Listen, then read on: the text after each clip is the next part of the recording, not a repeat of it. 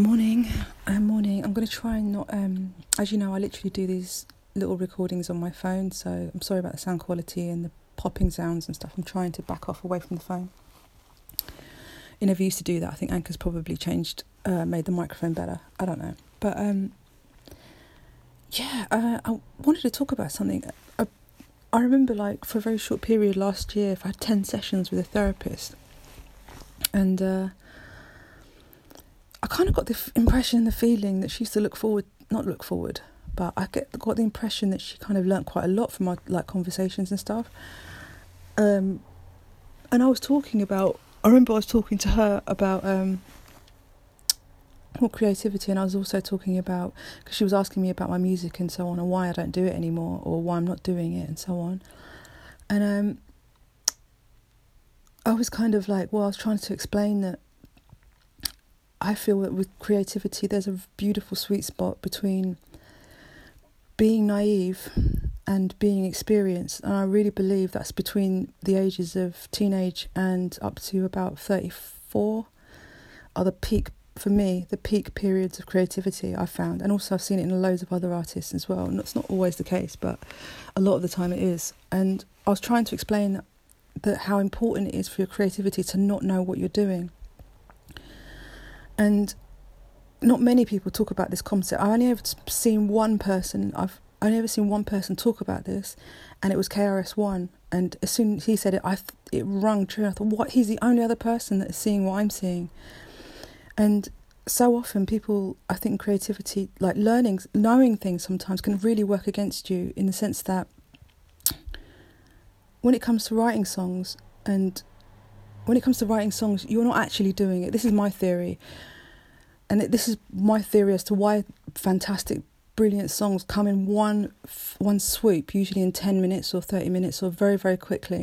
Um, rarely do they come over a long, long, long period of time. Like the initial idea will be there, and then perhaps you work on arrangement for, for so long. But the actual initial thing usually, and it's fascinating to me. And uh, so I was saying... a good portion of that is through na- being completely naive, unaware of what you're doing, and how important that is, and how you can never really get that back. And that's that's why I think creativity is, can be a bit more challenging for me as I get older. um, but in some ways, um, skill skill can skill can never actually beat na- that naive. I don't know what to call it, guys. That naive thing that you've got, that where you simply don't know what you're doing, but you're actually creating something very. Uh, beautiful and profound. Um, so I was talking to her about this, and she agreed with me. And I said, I said, you know, and I'm I'm so acutely aware that I've that part that that that's gone. You know, that part of me is, you know, is, is gone, because I can never regain that naivety no matter what I do. So I'm just really left with skill and experience and all the other things, all the other assets that you've got with creativity. But you can, you never get that back.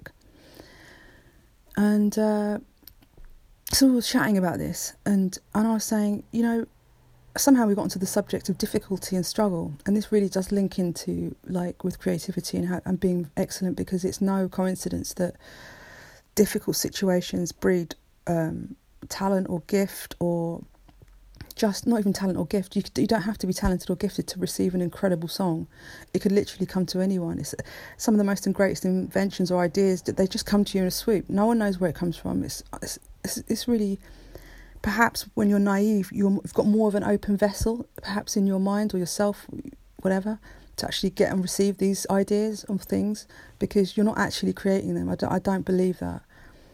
Like, I've always had this kind of feeling, like deep down, that if I did write a brilliant song, I knew I didn't write it. I knew I didn't write it, because even I would listen to it back and think, wow, you know. I know it's not me. And I had this theory years ago, and I remember telling it to a producer in the studio. And I said, I think I know why people have the difficult second album. And he said, why? And I said, it's because the first one, you didn't know what you were doing, and you were open like a vessel. And then everybody applauds you and congratulates you and actually worships you for that piece of work, whatever it is. This applies to a lot of things. And um, when you start accepting that...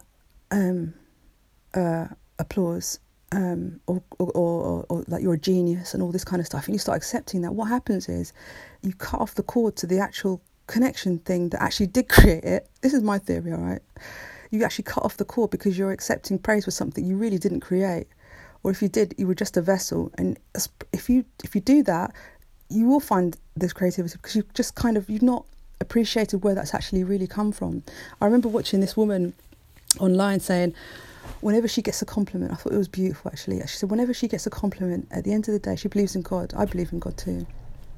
Um, because I was forced to throughout stressful situations in my life. But anyway, and I've always believed in God. Music's made me believe in God more than anything else.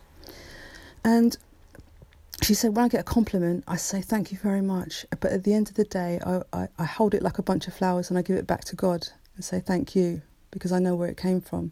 I even get shivers thinking, talking about that. I just, I actually was moved to tears when she said that. And I thought that's a lovely thing to do. And I think if artists did that with their creativity, I think they'll find they won't have a, second, a difficult second album, because that connection will be, you've remembered where it came from and you've appreciated where it came from, and you've given back that uh, praise to where it deserves. Or even if it was a team effort, you've you've accepted that praise as well, because you were the vessel, but also you've given it back to the source of where that song came from. And the reason why I believe this, because it ties in with so many times where I've heard a song, even when it's brand new, and I think, I know this song. I've heard this song, I know it. There's something inside. It's, you know, you resonate with it. You're like, yes, that's something. You recognise it. It's not even like you're hearing it for the first time. I've had that experience a couple of times. And I even had that thought when I was a sixteen-year-old, like when I was at uh, Performing Arts College. And I remember thinking, damn it. I remember thinking, it's not fair, like, the Beatles or this, they've got all the good songs. Like, I, in my mind, because I hadn't been conditioned yet, I always thought this, all the best songs were out there. And they still are, and they're infinite. I, well, in my mind, I didn't think they were infinite. I thought there was a limited amount, say, I don't know, three hundred thousand or a million, I don't know, two million. And they got the best ones. So I've always had this, like, feeling. And then as you got, like, people start coming out with that, you see all these self-help things, and this, like, they kind of confirm all these things that you've had, like, you thought as a, as a youngster, you know? And um, or religion, or read these books. You know, I've read many books now that can, can confirm some of these thought, ideas. But uh, as I was talking to the therapist, I went on to talk about difficulty being like a fertiliser. For example, I said, and I remember her being really quite inspired. I swear she was more inspired than I was, like leaving these, like these little chats. And uh, I was saying to her, yeah, I said, like, you know, difficulty is literally like manure. It's like shit. It's poo. It stinks. You don't want to be anywhere near it. It's offensive to others, and it is. When you're struggling and going through, people don't really want to be around you, let's be honest.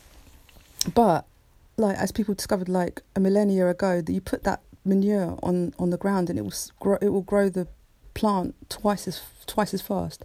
They must have seen it growing through horse poo or something. And, oh, right.